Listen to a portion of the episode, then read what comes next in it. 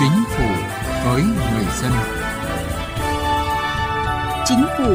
với người dân.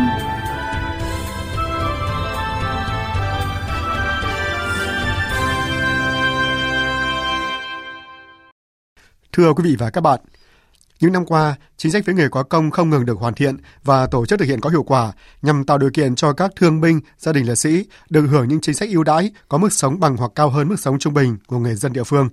Bên cạnh đó, các cấp, các ngành, các cơ quan đoàn thể và nhân dân cả nước đã và đang tích cực tham gia các hoạt động đền ơn đáp nghĩa, thăm hỏi và chăm sóc người có công. Đây không chỉ là vấn đề chính trị xã hội mà còn là đạo lý, truyền thống, uống nước nhớ nguồn của dân tộc Việt Nam. Chương trình Chính phủ với người dân hôm nay, chúng tôi đề cập nội dung này.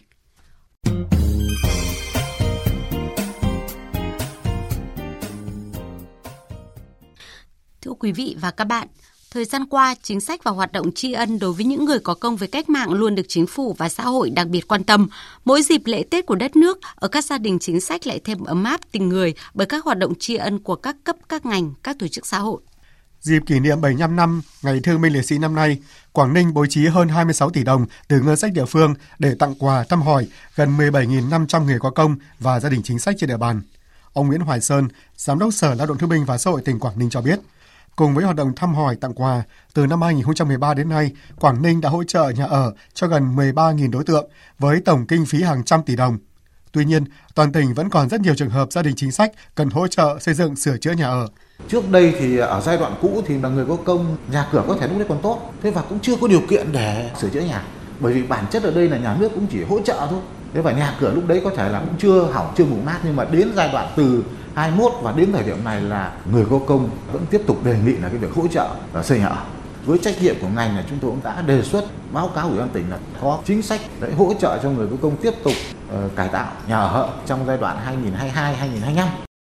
Ngay từ đầu năm, tỉnh Quảng Trị triển khai xây dựng 400 căn nhà tình nghĩa tặng gia đình chính sách trên địa bàn tỉnh. Mỗi căn nhà được hỗ trợ từ 80 triệu đồng đến 100 triệu đồng và gia đình đóng góp thêm để đảm bảo nhà kiên cố, chống chịu gió bão và phòng tránh lũ lụt. Ông Hoàng Tuấn Anh, Phó Giám đốc Sở Lao động Thương binh và Xã hội tỉnh Quảng Trị cho biết, 400 căn nhà tình nghĩa xây mới hoàn thành trước ngày 27 tháng 7, đúng dịp kỷ niệm 75 năm Ngày Thương binh Liệt sĩ năm nay. Tôi tập trung cái đề án kêu gọi hỗ trợ nhà ở trong người có công ngay từ đầu năm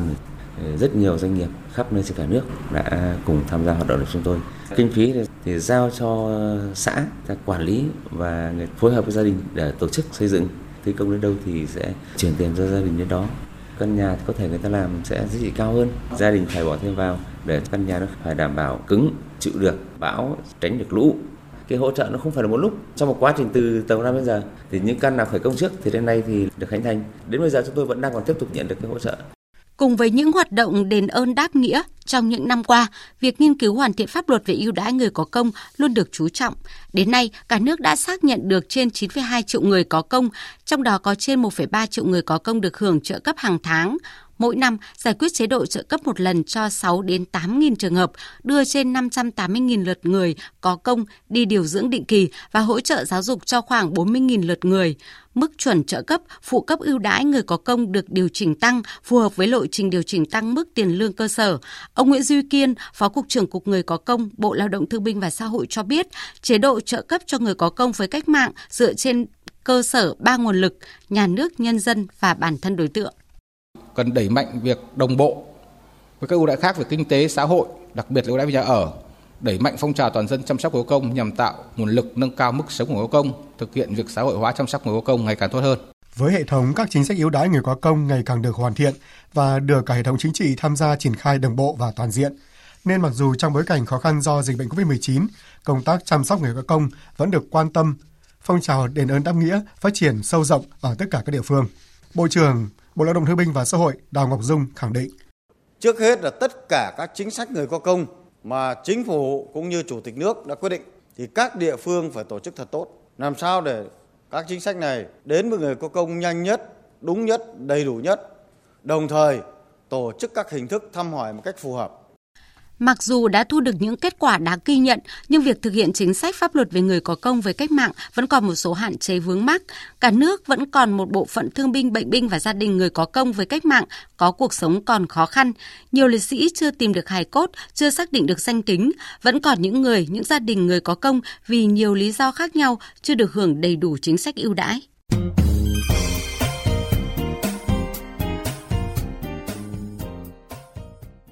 Thưa quý vị và các bạn,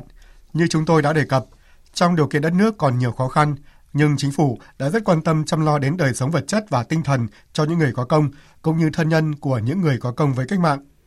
Đối với những thanh niên sung phong đã hoàn thành nhiệm vụ trong kháng chiến, mặc dù đã có nhiều chính sách ưu đãi, tuy nhiên vì nhiều nguyên nhân khác nhau, hiện vẫn còn không ít cựu thanh niên sung phong chưa được hưởng chính sách của nhà nước.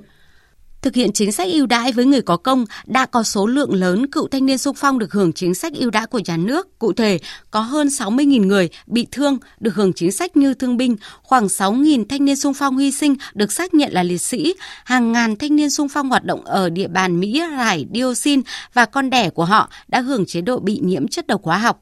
việc trợ cấp một lần cho người đang sống và từ trần, trợ cấp hàng tháng cho người không còn khả năng lao động, có hoàn cảnh khó khăn, sống cô đơn, không nơi nương tựa. Tại quyết định của Thủ tướng Chính phủ quy định về chế độ đối với thanh niên sung phong đã hoàn thành nhiệm vụ trong kháng chiến, đã giải quyết mang tính rộng rãi hơn. Có thể nói, chính sách dành cho cựu thanh niên sung phong đã có nhiều thay đổi, mức hỗ trợ cũng được nâng lên. Cái quan tâm muốn làm cho anh em phấn chấn, cũng phấn khởi, hội đi ra đời này giúp anh em giải quyết được những cái thắc mắc với lại những cái hộ mà khó khăn đó là được quan tâm cho làm nhà tạo vốn cho để làm việc. Rồi lại có cái quỹ nghĩa tình đồng đội đó cho thanh niên phong nghèo vay vốn phát triển sản xuất. À, rất là vui để mà hưởng thụ được cái à, à, sự trợ cấp của nhà nước là để phục vụ thêm cho à, bản thân tôi để chu cấp thêm trong cái cuộc sống là hàng ngày. Chính sách của Đảng và nhà nước mà phải hết sức là quý, chăm lo đến đời sống của gia đình chúng tôi được hưởng chính sách cũng như các gia đình khác được hưởng chính sách giống như tôi. Tuy nhiên, việc thực hiện các chế độ chính sách đối với lực lượng cựu thanh niên sung phong vẫn còn không ít khó khăn vướng mắc. Ông Nguyễn Duy Kiên, Phó Cục trưởng Cục Người có công, Bộ Lao động Thương binh và Xã hội cho rằng việc thất lạc hồ sơ giấy tờ là một trong những nguyên nhân khiến cho cựu thanh niên sung phong chậm được hưởng chính sách ưu đãi của Đảng và Nhà nước – Bên cạnh đó, còn do một số cơ quan chức năng và cán bộ chưa làm hết trách nhiệm của mình. Tuy nhiên, theo ông Nguyễn Duy Kiên, việc thực thi chính sách cũng cần phải thận trọng nhằm đảm bảo đúng người, đúng quy định, tránh tình trạng lợi dụng chính sách để trục lợi. Trong quá trình thực hiện, mặc dù chính sách thì là cởi mở, nhưng khi thực hiện thì chúng ta cũng phải thận trọng. Chúng ta lấy ý kiến của cơ sở việc mà dân chủ công khai nhiều nơi nhiều chỗ thì thuận lợi nhưng nhiều nơi nhiều chỗ thì các cụ những người mà trước đây cùng đi thanh niên phong ấy là cũng không còn nhiều nên cái việc đó là phải xác minh thận trọng hơn và thậm chí phải bỏ nhiều công sức hơn để mà xác minh, tránh để những hiện tượng lợi dụng cái danh nghĩa thích niên phong để hưởng sai chế độ. Bà Trần Thúy Vinh, Hội Cựu Thanh niên Sung phong quận Hoàn Kiếm, thành phố Hà Nội cho biết, hội cũng vận động các hội viên gây quỹ giúp đỡ, thăm hỏi nhiều cựu thanh niên sung phong, đặc biệt đối với những người có hoàn cảnh đặc biệt khó khăn. Nhưng đây chỉ là nỗ lực của mỗi thanh niên sung phong vì nghĩa tình đồng đội. Điều quan trọng là cần sớm tháo gỡ những vướng mắc về mặt thủ tục để giải quyết chế độ ưu đãi cho họ, bởi nhiều cựu thanh niên sung phong đang sống trong hoàn cảnh hết sức khó khăn, với tuổi già, sức yếu, ốm đau, bệnh tật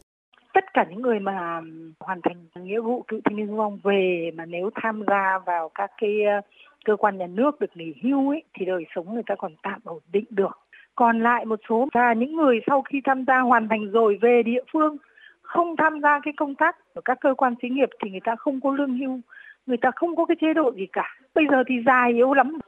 Tại mỗi cái hội ở phường thì xây dựng cái quỹ, gọi là quỹ nghĩa tình đồng đội quỹ nghĩa tình đồng đội này thì hoàn toàn là do các cái hội viên đóng góp vào để thăm hỏi rồi để động viên rồi để trợ cấp giải quyết chính sách cho cựu thanh niên sung phong không đơn thuần chỉ là quyền lợi về vật chất mà đây chính là sự ghi nhận những công hiến của họ cho đất nước. Ông Nguyễn Cao Vãng, Ủy viên Đoàn Chủ tịch Trung ương Hội Cựu Thanh niên Sung phong Việt Nam cho rằng, cùng với sự nỗ lực của cán bộ các cấp hội cựu thanh niên sung phong thì cần có sự quan tâm nhiều hơn nữa của Đảng và Nhà nước, các cấp các ngành nhất là những người trực tiếp thực thi nhiệm vụ. Đang băn khoăn rất nhiều về chính sách chậm. Do vậy cho nên là các đồng chí cũng đề nghị là chung hội về phải phối hợp mạnh với các bộ ngành, nhất là Bộ Nội vụ, Bộ Lao động để khẩn trương triển khai thực hiện chính sách cho anh chị em. Tuy vẫn còn không ít khó khăn tồn tại, nhưng suốt thời gian qua, công tác thương binh liệt sĩ và người có công luôn nhận được sự quan tâm của Đảng, Nhà nước và toàn xã hội. Những quyết định của Thủ tướng Chính phủ về chế độ chính sách đối với người có công với cách mạng nói chung và đối với các cựu thanh niên sung phong nói riêng đã khẳng định Đảng, Chính phủ và nhân dân cả nước luôn luôn ghi nhớ công ơn của những người đã đóng góp công sức của mình cho Tổ quốc.